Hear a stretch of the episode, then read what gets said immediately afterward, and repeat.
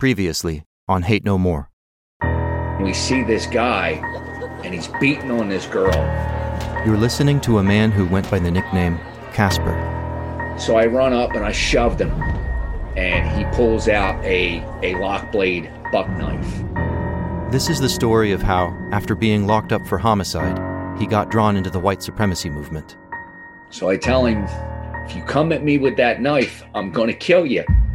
But most importantly, it's about how and why he ultimately left the white supremacy movement, and how he started helping others leave as well. They sent me to Trenton State Prison when I was 20 years old. Everyone in Trenton knew him as the kid who'd thought he was going to be a pro fighter, and they didn't think he looked that impressive. For prison, I'm kind of small. One member of the Nation of Islam, a man who, oddly enough, went by the nickname Rosie, came to his cell to intimidate him and steal from him. And told me, hey, when I come back, you're going to have half of my canteen order ready for me to pick up, or I'm going to take it all. And he walked away. Rosie must have expected Casper to be scared. But even if Casper was scared, his fear was nothing compared to his anger. He snapped, and he got ready to fight. And not just to fight, but to kill. Violence begets violence. When Rosie walked away, Casper was left staring at his bags of commissary items cigarettes, matches, and cans of soup and soda. He thought about what he should do before Rosie returned, how he could avoid being a victim. And as he thought, he realized he had the tools to make a weapon right there in front of him. And I took a can of grape soda. I downed that pretty quick and I got my toenail clippers out and cut the top of the can off. You know, pulled the top off, and I right where I like. I don't know if you've ever noticed older cans, you could see where the seam was. And I split it right down that seam, and then I peeled the bottom of it off. And I took that can from corner to corner and I started to roll it flattened it out with one of my boots. And I got a piece of aluminum about that long, you know, and it had little ridges on it. He held his fingers about eight inches apart to show me the length of rolled up aluminum he'd made. It would serve as the blade of a shank. And I melted that onto the end of my toothbrush. And again, this is back in 1992 now. You know, prison still had regular sized toothbrushes. They don't they don't do that anymore. At this point, I stopped him to ask how you melt a toothbrush when you're in prison. I took a pack of matches and heated up the plastic and melted it in there. Somebody told me they they use lighters in prisons now. I don't know. Back when I was in prison, if you got caught with a lighter, you were going to the hole. But they would sell you a box of matches on commissary. I can't help but be impressed by Casper's ingenuity.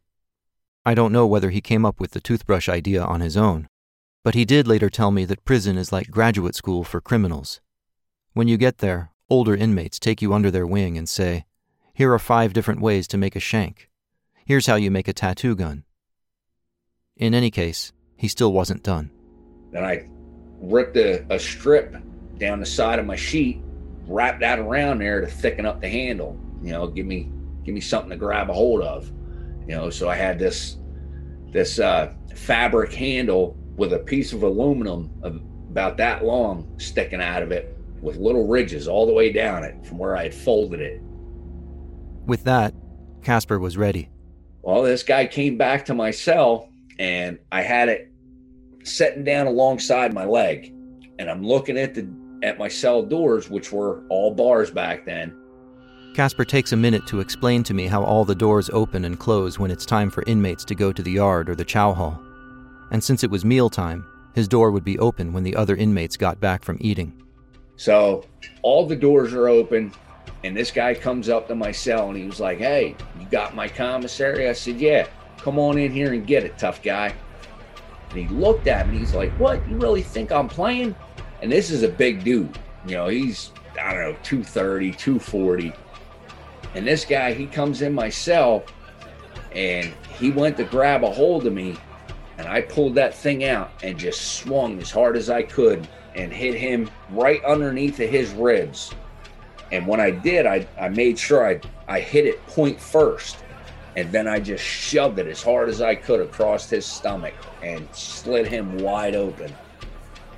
And I just seen the look on his face, and he just grabbed himself and he's trying to hold everything in there. And he just backs up. And all he could do was grunt.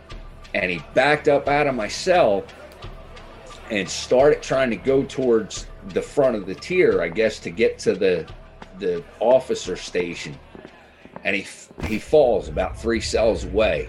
So he's laying out there and he's just bleeding, you know. And I hear hear the cop screaming, "Lock down, lock down, everybody, lock down now!" You know, and the bell starts going off, and it's like, "Yep, you know, here comes the here comes the response team, you know, the goon squad, as we used to call them. And I start tearing apart this shank. I got to get rid of the evidence now, you know. So I break the, you know, the, the metal part off, whip that down to tear Now I got, you know, a piece of bloody rag in my hand from trying to break the, you know, that off of there. Plus, I got the handle of this thing so I start pulling all the sheet and everything off of there. I whip the toothbrush down the other end of the tier. I start hitting the button on my toilet. Now, toilets back then in prison, I, I had one of the newer toilets. They were um, air pressured toilets, and these things will swallow damn near anything. So I start flushing all these pieces of sheet down my toilet you know, and it's sucking them right on down and they're just disappearing. I'm like, great, you know, evidence is gone. And I slam my door, you know, I, I grab one of the bars and wham, and I lock my cage, you know. So as soon as I lock my my cell door, I look down at the floor and you can just see this trail of blood coming out of my cell going down the tier, and I'm like, damn it, I'm going to the hole. because there was no way I was cleaning up that mess. You know, it was it was bad. The trail of blood led the corrections officers straight to Casper's cell, and they came and took him away. He had been right. They did put him in the hole, a detention cell. That was where he would wait to find out how he would be punished, and where he would begin finalizing his plans to found his own gang. This is Hate No More the story of one man's journey into and out of violent white supremacy. I'm Henry Rambo.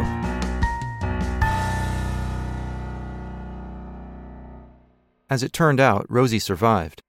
And that was a good thing for Casper, because otherwise he would have faced another homicide trial. Even so, I didn't understand how an inmate could do something like that and not be charged with a crime. So I asked him.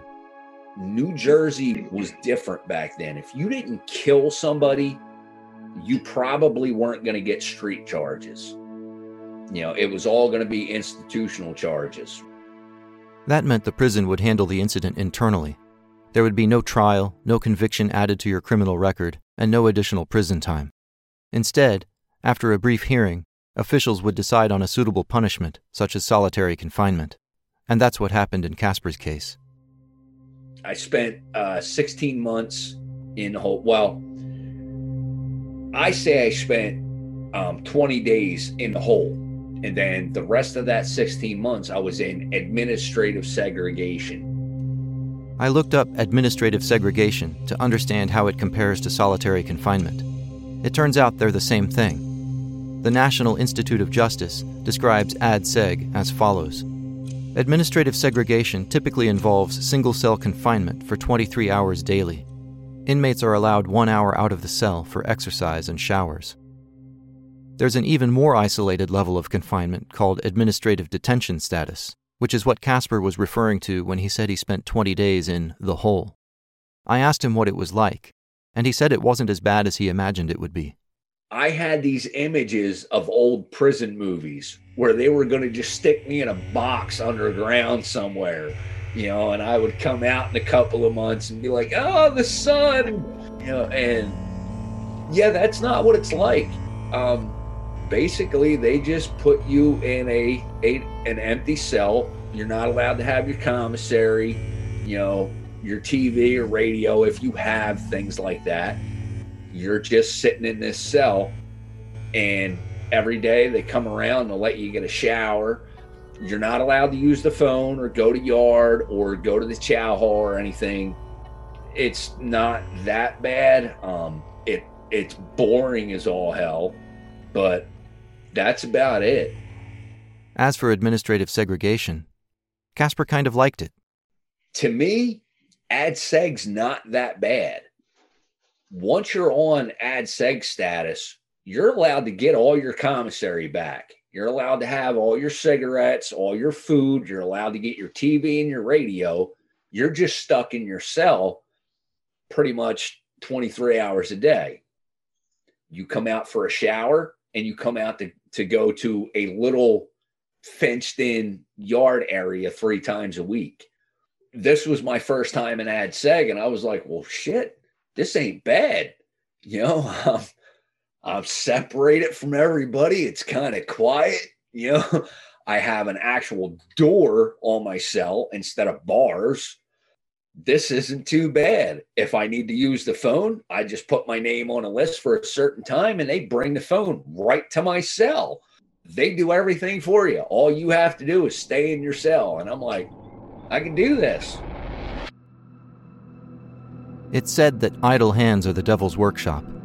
This was especially true of Casper as he languished in solitary confinement for all those months after cutting Rosie. Being locked up by himself for 23 hours a day, he had nothing to do but eat, work out, and write. One thing they do let you have while you're in detention, they give you paper and a pencil, and you're allowed to have one religious book and one non religious book. He says he wrote an enormous number of letters during that time letters to Johnny and Barron, Chris and Bobby, and also the prominent white supremacist and convicted terrorist, David Lane. Johnny and Barron introduced me to not face to face or whatever, but introduced me to the writings and stuff of David Lane. I start writing to him while he was in Leavenworth Penitentiary. And I wrote him a lot. I was writing this guy two, three times a week. And we kind of hit it off. To get those letters sent, Casper would slip them to one of the inmates who delivered his meals, another skinhead named Matty. Matty would run our letters back and forth. He would bring notes from Johnny and Baron, you know, hey, how you doing down there? Do you need anything? Let us know what's going on. And I'd write to Johnny and Baron and say, you know, hey, things are great, and uh, send this letter out to David Lane. They would then take the letter, send it to someone else you know, from home and have that person send it to David Lane because federal prisoners were not allowed to be in contact with other prisoners. Officials had good reason for isolating Lane from other prisoners. At the time, he and his affiliates were laying the foundation for the Wotansvolk movement and were mounting a campaign to indoctrinate inmates all over the country with white supremacist propaganda. Casper was one of those inmates. He had talked about you know, this whole pseudoscience evolution thing with the white race being the only true humans, and we need to fight for the existence of our race because we're being wiped out. They're trying to exterminate us, blah, blah, blah. When Casper told Lane that he and his friends wanted to start their own white supremacist gang in New Jersey, Lane not only encouraged him, but offered to sanction them. I didn't know what that meant at the time. You know, he told me if we sanction you, if Aryan Brotherhood sanctions you, that means anybody touches you, we can get involved and they have to deal with us. You know, I'm like, oh, okay, sounds good. Emboldened by Lane's support, Casper and the others moved forward with their plan and founded State Prison Skinheads, or SPS for short. In the meantime, since Casper had stabbed Rosie, other members of the Nation of Islam were looking for an opportunity to take revenge on him. Prison is you cut one of ours, we kill one of yours. You kill one of ours, we kill 10 of yours. Prison officials knew this, and in hopes of preventing a bloodbath, they transferred Casper from Trenton to East Jersey State Prison, which the inmates all called Rahway. Being in a different prison didn't really protect him, though. Even though they sent me to Rahway, NOI members can still get a hold of other NOI members and tell them, hey, that's the guy that cut Rosie. You know, take care of that. Being in solitary confinement, however, did afford him some protection. Anyone who wanted to retaliate would have to go after his friends instead. If they couldn't get to me because I'm in Ad Seg, I'm in a hole, it's a little harder to get to me. They're going to go after Johnny, Baron, and Bobby. Well, Bobby was the first one they tried to go after. Um, I don't know all the details. I don't know how many people were involved, but they were going to try and shank him in the yard. Casper thinks that either someone warned Bobby or he was just so aware of his surroundings that he saw them coming. Either way, he was ready. Bobby walked over to the weight pile and he grabbed a five pound dumbbell and was acting like he was, you know, doing an exercise with it. And when they came at him, he used that five pound dumbbell and just started laying people out with this five pound weight in his hand until the cop up in the tower fired a warning shot and told everybody to get on the ground and told him, You're going to drop that weapon or I'm going to shoot you. And Bobby laid down and said, Hey, no problem, man. I was just out here defending myself. The incident put Bobby in the hole, too, and added even more fuel to the fire. So now word gets out. Bobby just took out however many there were. I honestly, I don't know if there was two, three, four. I, I don't really know. But word got out that he had messed up these NOI guys that were coming to stab him. Johnny and Baron hear about this going on in the other yard and are like, oh, they're coming after us? Okay. We're going to get to them before they get to us. There are inmates who try to stay out of trouble, hoping to log as much good time as possible, qualify for parole, and go home early. Johnny and Barron were not among them. They already had mega amounts of state time. Um, Baron had three different counts of bank robbery. Uh, Johnny, you know, was his co-defendant, so he had three counts of bank robbery, all kinds of weapons charges. So these guys got all kinds of state time. Plus, they already have federal convictions and are looking at more federal convictions. So they didn't care. They're like, we already know we're never going home. The sense of having nothing to lose made them even more dangerous than they already were. In their minds, no act of war was off the table.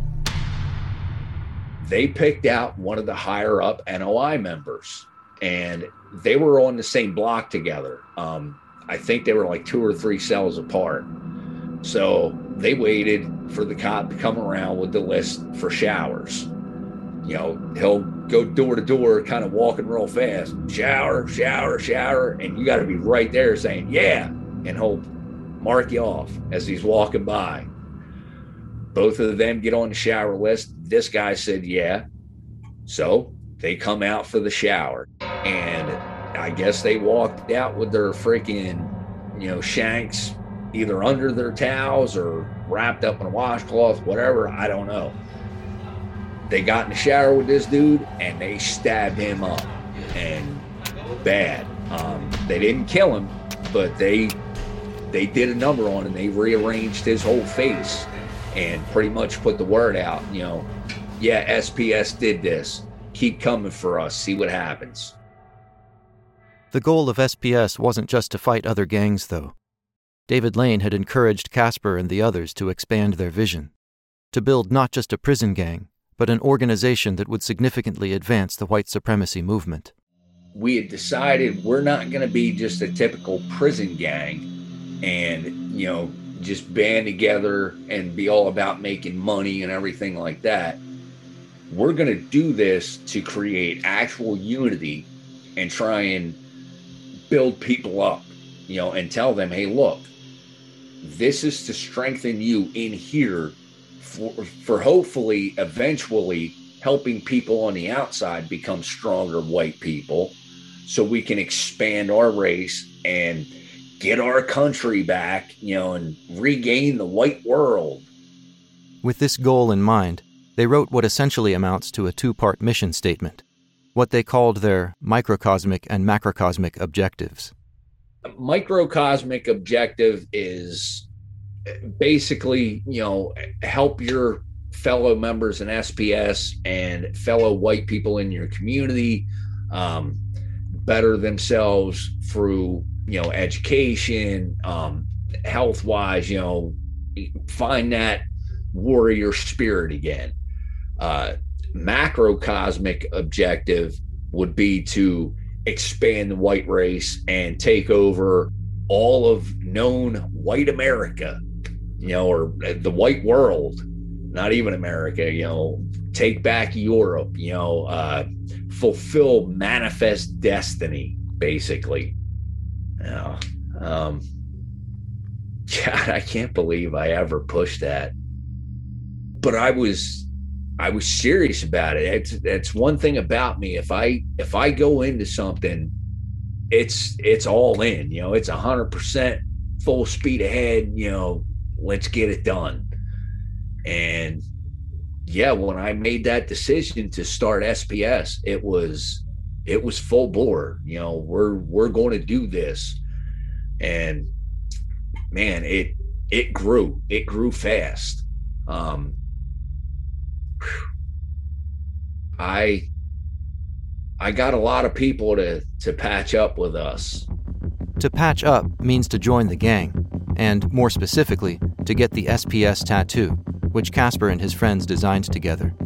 We came up with our own patch. It's a Celtic cross.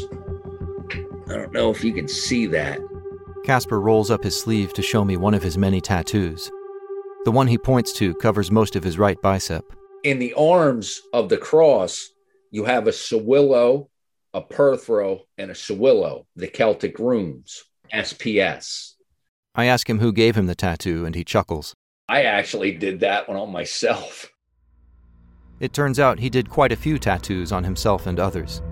His father was a tattoo artist as well, so you could say it runs in the family. Casper says a lot of people ask him why he doesn't get it covered up now that he's left. I probably will cover up all of my other white supremacy tattoos except for that one. And I'm going to keep that one because if I ever have to sit down and talk to some young kid and tell them that, hey, I've been there, you know, I, I probably forgot more about it than you'll ever know, I can show them that patch because this one is very significant. Number one, it's originally drawn, it's mine, and there's no other one like this. It's not on the internet, you know, and if you look close enough at it, there is a swastika right in the dead center of it. According to Casper, only the founding members of SPS were allowed to have that swastika in their patch. If anybody else has an SPS patch with a Celtic cross and a swastika in the middle of it, they're a liar. And they're liable to get their entire tattoo sliced off of their body if they don't get dead over it. Casper says that originally, the only other founders were Johnny, Baron, and Chris. Bobby was given the status of honorary founder later on. They pictured SPS as a tree that started with them and would branch out as they recruited new members. With this image in mind, they dubbed themselves First Tree members. Members who joined later on would be required to memorize their recruitment lineage all the way back to one of the founders, and they had to be prepared to recite it at any time. They called this pronouncing your tree. Anybody after us had to pronounce their tree to somebody if they were questioned. What's your tree? My tree is Casper, which was my nickname back then, or, you know, Baron. Now, say you're somebody who was recruited five generations later, you have to go back through all them people. My name is whatever through this person, this person, this person, and Casper. I ask what SPS thinks of him now that he's left, and whether members still trace their lineage back to him today. He can only tell me what he's heard. Oh, I, I'm a race trader. You know, now they will still mention Casper. They'll trace it all the way back. But when they get to my name, they're like the trader Casper. Their lineage wasn't the only thing they had to memorize. Before anyone could become a patch holder, they had to go through a 90 day probation period. And part of that probation period is you have to memorize all this stuff. We had our 14 rules of Aryan conduct. This was a set of rules, generally attributed to David Lane, that are officially called the 14 Codes of the Aryan Ethic. The number 14 was chosen to match Lane's infamous 14 words, giving the number 14 a sort of religious significance in the white supremacy movement. The list is about a page long and includes elements of Odinism, as well as exhortations to be noble and courageous and to protect and advance the white race. At the end of their probation period, prospective members would sit for a final exam of sorts, which consisted of reciting the 14 rules from memory while a senior member listened to make sure they got the wording right. Casper himself always looked at the written list when he was testing someone. I didn't really memorize most of it because I was like, I started it. I don't have to remember a damn thing. Once the prospective finished reciting the rules, the member administering the test would tell them, Cool, you're in. Here's what we we have designed for you know our patch. It doesn't have to be exactly like mine as long as it's a Celtic cross and has SPS in it. Get that put on your body somewhere. Of course, merely memorizing the rules wasn't enough. You had to follow them. If you broke one, other members would band together to sanction you, and that could entail anything from charging you a fine in the form of a carton of cigarettes to beating you in the shower. I asked Casper to tell me stories of people getting sanctioned, and the first one he thought of was when he got in trouble for talking to his childhood friend, No Good. The other members of SPS weren't happy to see him being friendly with a black inmate, and so this time, instead of banding together to attack a rival gang member, they banded together to attack Casper. We'll hear more about that next time on Hate No More. If you're enjoying this podcast, please take a moment right now, yes, now, to rate it, review it, and share it. To support us and get immediate ad-free access to all episodes, go to patreon.com slash hate no more or click on the link in the show notes. Hate No More was written and produced by me, Henry Rambo. Sound design was provided by Michael Parkhurst at Nostalgic Innovations. Special thanks to my wife and to Ryan, Allison, George, and, of course, Casper. Finally, there's more than enough outrage and hate in the world already. If you log onto social media at all today, instead of sharing what upsets you, do what you can to make kindness and empathy go viral. We all need to play a higher game. And with that, thank you for listening.